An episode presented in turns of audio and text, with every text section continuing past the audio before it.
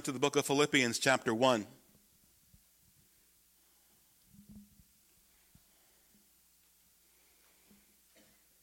I'm going to begin a series beginning this morning on a topic that I think all of us and all of those around us could use some more of. And that simply is joy.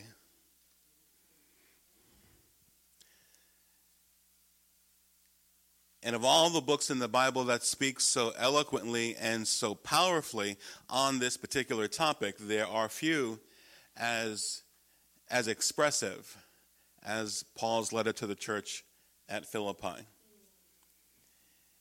If you were to ask many people in and outside the church, how has the last year been? The last 12 months been? You'd probably get very similar responses. If you asked them to score the last 12 months on a scale of 1 to 10, they'd probably give you negative numbers. We've had a global pandemic, so much political and social unrest, anger, and division everywhere we look. And it just seems, even in our own communities and our own fellowships, and those situations and atmospheres close to home that it just gives the feeling of one storm after another. There's been so much stress, so much disappointment, so much discouragement. And it's in these times that we, his people, can lose our joy because of all that's going on. There's so much negative stuff. And we can lose sight of the many blessings that God has given each and every one of us and He's provided into our lives.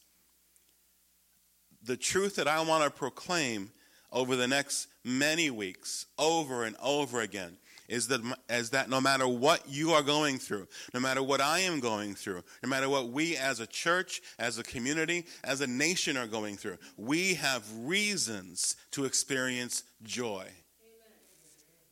When things get tough, we are presented with choices when things get difficult at home, at work, in our families, in our friends, we then get to decide what is it that's going to define us? What is it that's going to be those identifying things? The bad stuff or something a whole lot better? So uh, today I want to begin this series on Paul's letter to the church, to the believers in the city of Philippi. Because in this series, I, again, I'm going to keep saying it. I want to focus on joy. Now, the background this letter is perhaps the most loving and optimistic of all letters that Paul wrote in the New Testament. The love and pride just is ex- that he expresses is just so abundantly clear. What makes this expression of joy and of love and of so many optimistic and positive things so amazing is that when Paul writes it, he's in prison. Now, most people, when they write stuff from a bad place, the bad place that they're in kind of leaks into what they're writing. Yet this letter reflect, uh, will reflect not a depressed spirit, not a confined spirit. It will reflect a joyful spirit that would seem out of place. Book of Philippians, chapter 1. And I'll begin reading in verse number 1. Paul and Timothy bondservants of Jesus Christ, to all the saints in Christ Jesus who are in Philippi, with the deacons and bishops. Grace to you and peace from God our Father and the Lord Jesus Christ. I thank my God upon every remembrance of you, always in every prayer of mine, making request for you with all joy, for your fellowship in the gospel from the first day until now being competent being confident of this very thing that he who has begun a good work in you will complete it until the day of Jesus Christ just as it is right for me to think this of you all because I have you in my heart insomuch as both in my chains and in the defense and confirmation of the gospel you are all partakers with me of grace For God is my witness how greatly I long for you all with the affection of Jesus Christ.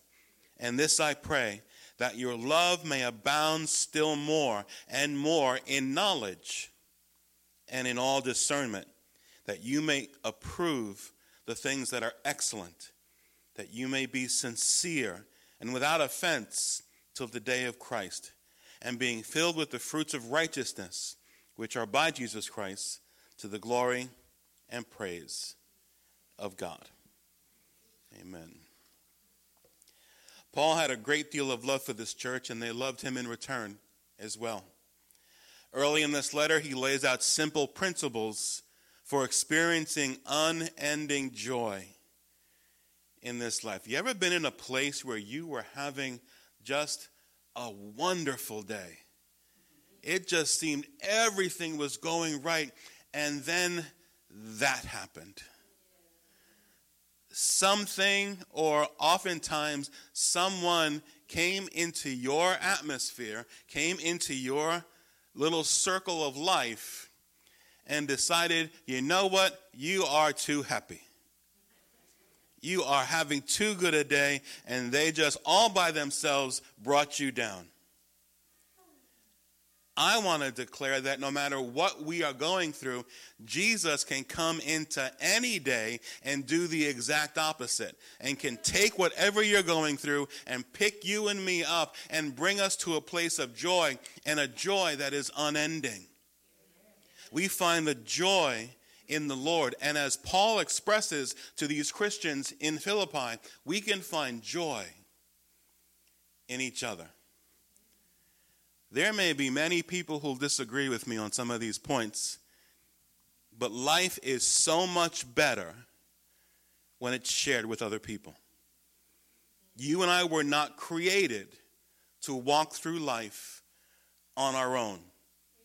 Friends that are truly as close as family, family members that bring positive images to the phrase family, people who can share life's ups and downs with us, people who with whom we can experience not only the downs but the true victories that we can have in Christ.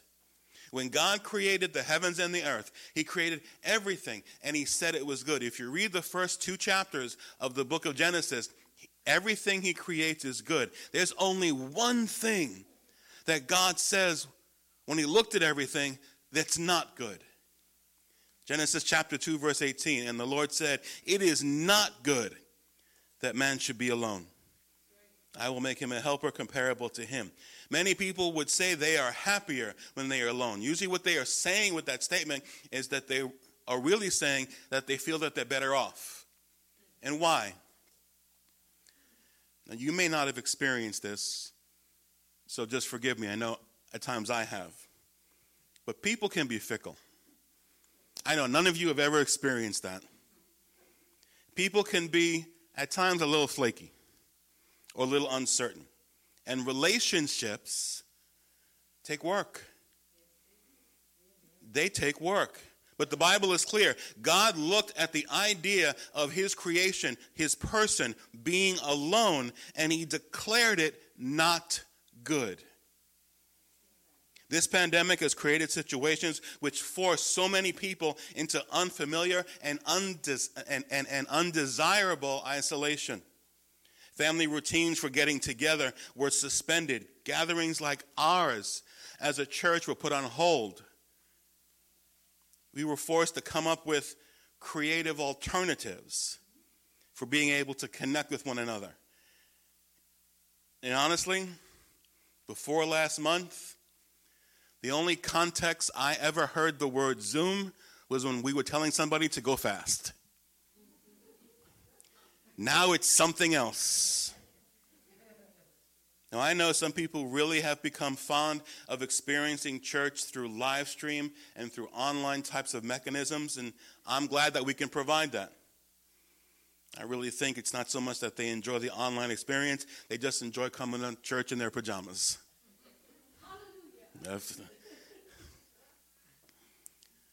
Even Paul, writing from prison, communicating with these beloved saints, was communicating in the only way available to him, but he expresses that he can't wait to see them, can't wait to be with them. Paul expresses an appreciation for their partnership in the gospel, which brings a partnership in joy. They weren't just people he ministered to, they weren't just people that he poured his life into, they were partners. The relationship was mutual. Together, they prayed and worked to spread the gospel and to minister to each other. Now, I freely admit, one of the concerns, and I've spoken to other pastors as well, that I have about the lasting impact of this pandemic is that people will become comfortable with distance, will become okay with isolation.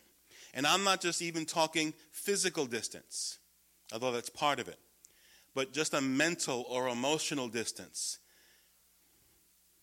COVID can bring people to a place, or any pandemic, where we feel like we're self sufficient.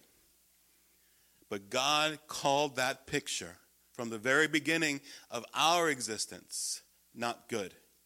We were created to be in each other's lives. We were created to share joy and to share sorrow. We were created to do life together. Now, part of the joy we experience in this life in Jesus is experiencing it with others, keeping in mind that all those, if you remember back in the beginning of this year, all those one other sermons that I preached, often we feel we've been we're in a place where we can lack joy. I wonder if what we need in those times is just to get together with God's people, get together with brothers and sisters of like faith, get together with others and experience what can happen when Jesus fulfills his promise, where he says, Where two or three are gathered, I'm going to show up. Well, what are we going to do when we get together, Pastor? Well, I can tell you one thing you can do is you can pray for this lost world because it is certainly lost. You can pray for the leaders of this nation, they certainly need it. You can pray for this church and its pastor because I need it. We can pray one for another and we can help each other spread good news. And that means spreading good news not just to the lost, not just spreading the gospel, but spreading good news to one another. How many know we could all use some good news? And that good news normally does not come on the 11 o'clock news. That's not good news, that's just news. But we could all use some good news. So we experience this joy as Paul was communicating to these wonderful Christians in Philippi. Joy in the fellowship we share with one another. But, Pastor, aren't you going a little overboard? Shouldn't it, Jesus just be enough for salvation? Yeah. That's all I need is Jesus. But there are so many places in the New Testament and in the Bible in general where God is instructing his people to gather with his people, to be his people, to be an example as a people together, to bring the unity that we share out into the world. We can also experience joy in a powerful truth that we can remind one another of because we get down, don't we? Maybe other churches do, we don't. But people get down. And we think that the things that have begun in our lives and the things that we felt so excited about at one point aren't really going to happen. It's never going to happen. But what we can do when we get together with each other in sharing good news is fulfill the verses that Paul said in what we read today is that reminding one another that he who began a good work in you is able to complete it. No matter how long it's been, whatever God started in you, he is more than capable of completing that work. Verse 6 says, being confident in this very thing, that he who has begun a good work in you will be able to complete it until the day of Jesus Christ. Now, I'm not going to ask for a show of hands, but who's, who's, who here has, all of us have known the frustration of beginning a project at home and it's still in its beginning stages three, four, seven years later? No hands, please. Because we get busy and sidetracked with other things, and we are finite. But God finishes what He starts. God takes the work He planted in your heart. God takes the power He imparted into you, and He will complete the work He began in you. You and I serve a God who is able. He is able to move mountains. He is able to calm the worst storms. He is able to perform miracles today like he did back in Bible days. He is able to complete whatever work he started in you. And at times, we need to remind each other of that amazing truth. And not just be reminded of it, that daily we can have confidence in that God will complete the work in me, and God will complete the work in others. Whatever work He has begun in your life, He will complete it. Whatever miracle you need, He will complete it. Whatever power you need, He will bring it. Our God is able. Our confidence is not in the unfinished mess that is the world we look at when we look around us. Our confidence is in the Almighty God who is able to complete whatever He started. It is in a God who started something in you. If Jesus Christ is your Lord and Savior, then God began a work in your life, and He will complete that work. But God led me in a direction so many years ago, and then I got kind of sidetracked with life and, and, and kind of busy. I've shared my testimony here before. God called me to preach the gospel when I was 17 years old. I was a, a young man trying to figure out what I was going to do with my life. And God said, I want you to preach the gospel. And I told God, You must be kidding. You've got to be joking. Now, part of what prompted my emotional and rather animated response at the Lord was that growing up through my school years, I stuttered and stuttered at times badly. And I just thought it was cruel, and I couldn't see how God could take someone who stuttered and put him with a microphone in his hand and preach. So I thought, well, you know, maybe there's a plan B that I can work on with Jesus. And so I did other things. I assisted the church I was attending with Sunday school. I was an usher. I became a deacon. I managed our church softball team. I did everything I possibly could except that which God had called me to do. And then I finally reached the ripe, ancient old age of 30. You can go ahead and laugh. That's not an old age. At least I didn't think, I thought so at the time it was, though. And I figured, well, now I can't follow God's call for my life because I'm too old. And that's what God did to me, too. And God reminded me. And I'll always remember the sequence of months I was going through while trying to wrestle with God about what He wasn't letting go. How many know that God can be lovingly annoying at times? You wouldn't let it go. I called you to do something. Now, I'll never forget the, the evening. I was coming through the subways of New York City, coming home, heading back to Penn Station, and I was on a, a subway train.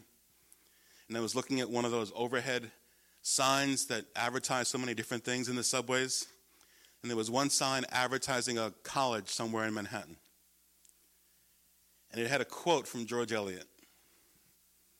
And all it, I guess the quote was they were targeting having people who were older in life coming back to school. And the quote simply said, It's never too late to be what you might have been. Now, I'm almost positive that when George Eliot wrote that, he did not have the idea of sending people into Christian ministry. But God used that to get me to say, okay, I'm done fighting with you. And I'm done arguing with you. I'm going to let you complete the work in my life. Whatever work God has in your life, He is able to complete it. He just needs, in many cases, you and I to get out of the way. And I've also shared this. I've since had the distinct honor and humbling privilege to be able to serve the Lord as a short term missionary teacher in seven other countries. And wherever I've gone, I always get the compliment, and someone says, You're such an eloquent speaker. You're a naturally gifted preacher. And I have to stop them. Because normally I'll just say thank you. But I'm not a naturally gifted speaker. In the natural, it would require tremendous grace for people to listen to me for long periods of time. I'm not a naturally gifted speaker. I'm a supernaturally gifted speaker. And you can be a supernaturally gifted, whatever God decides He wants you to be.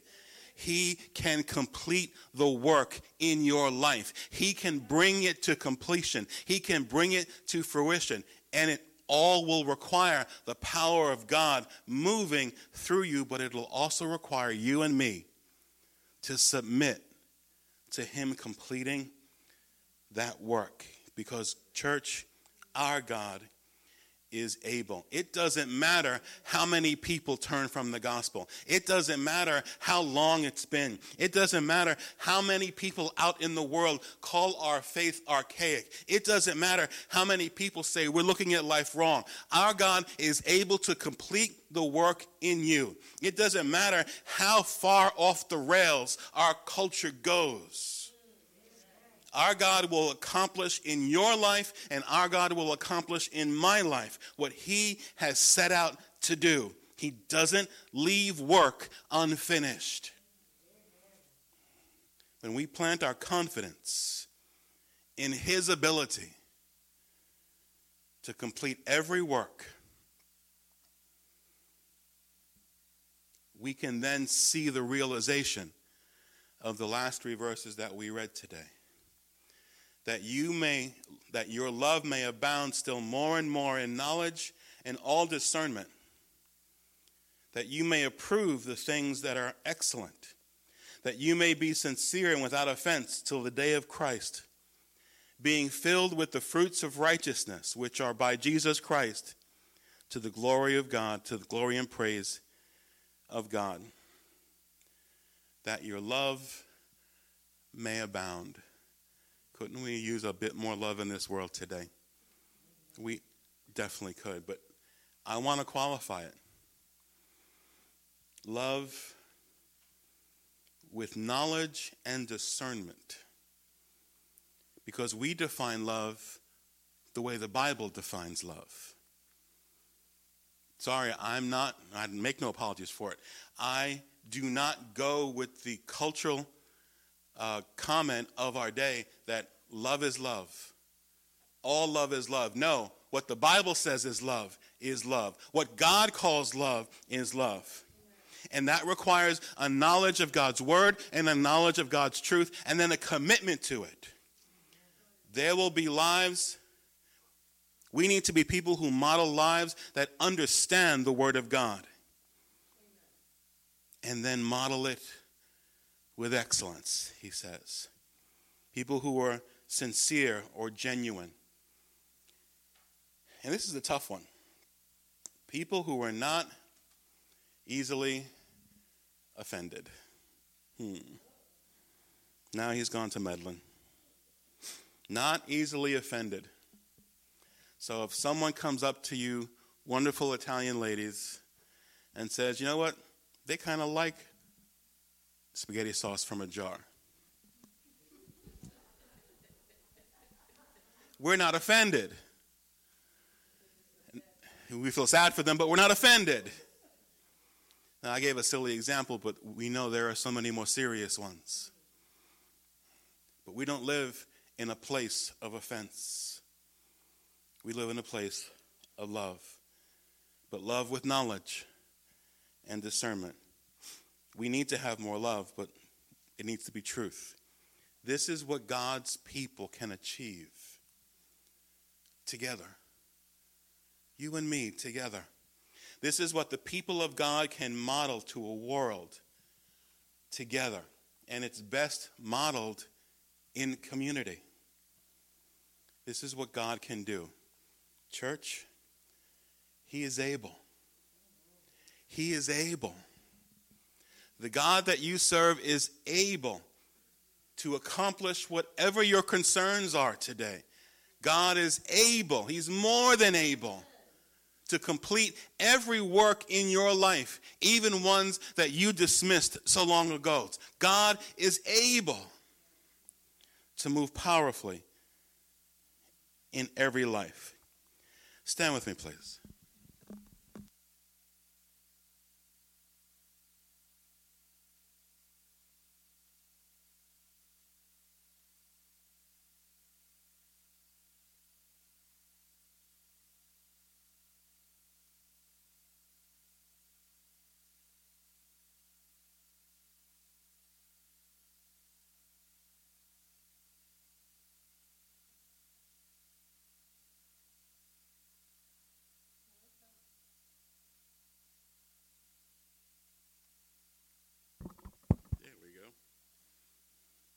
As I was putting together this message, a song that I haven't really thought about or done in a long time just kept echoing with me.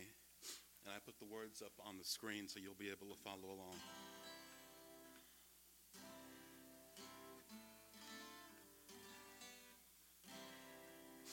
He is able, more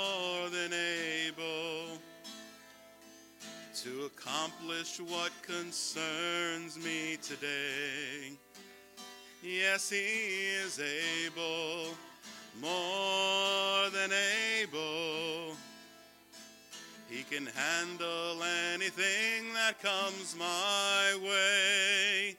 He is able, more than able, to do much more than I could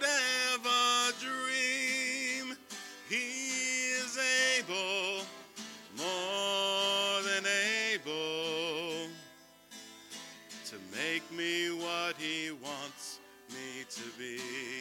Sing it with me. He is able, more than able to accomplish what concerns me today. Yes, He is able, more than able. He can handle anything that comes my way. He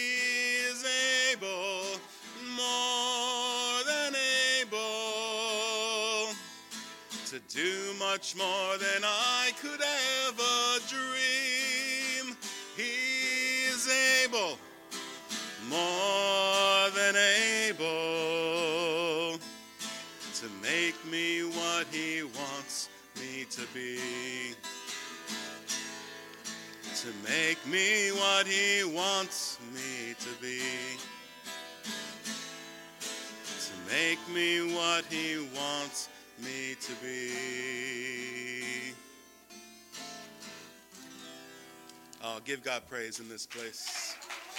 He is able, more than able. I don't know what this situation is in your life, and I'm not sure what the particular thing that you're thinking about when I spoke this word today isn't is for you, but whatever it is, He's able. He's able. If it's a relationship that needs mending, He's able. If it's um, something that you need to conquer and you've been trying for decades, church, He's able. Don't give up. If it's something related to your health, God is able.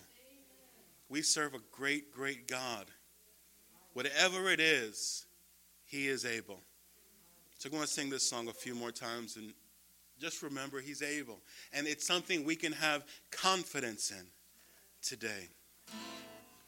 He is able, more than able, to accomplish what concerns me today.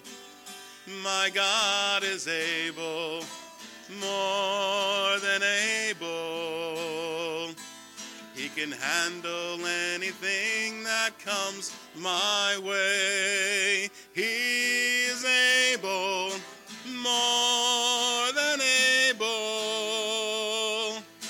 to do much more than I could ever dream. He is able, more than able, to make me what He wants.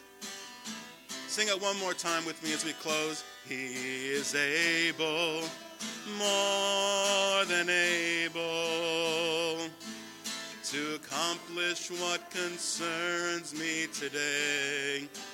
Your God is able, more than able. He can handle anything that comes my way. He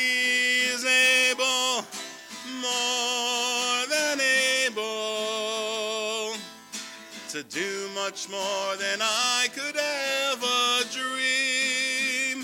He is able, so much more than able, to make me what He wants me to be.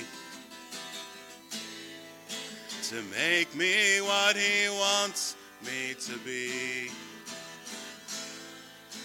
To make me what He wants me to be.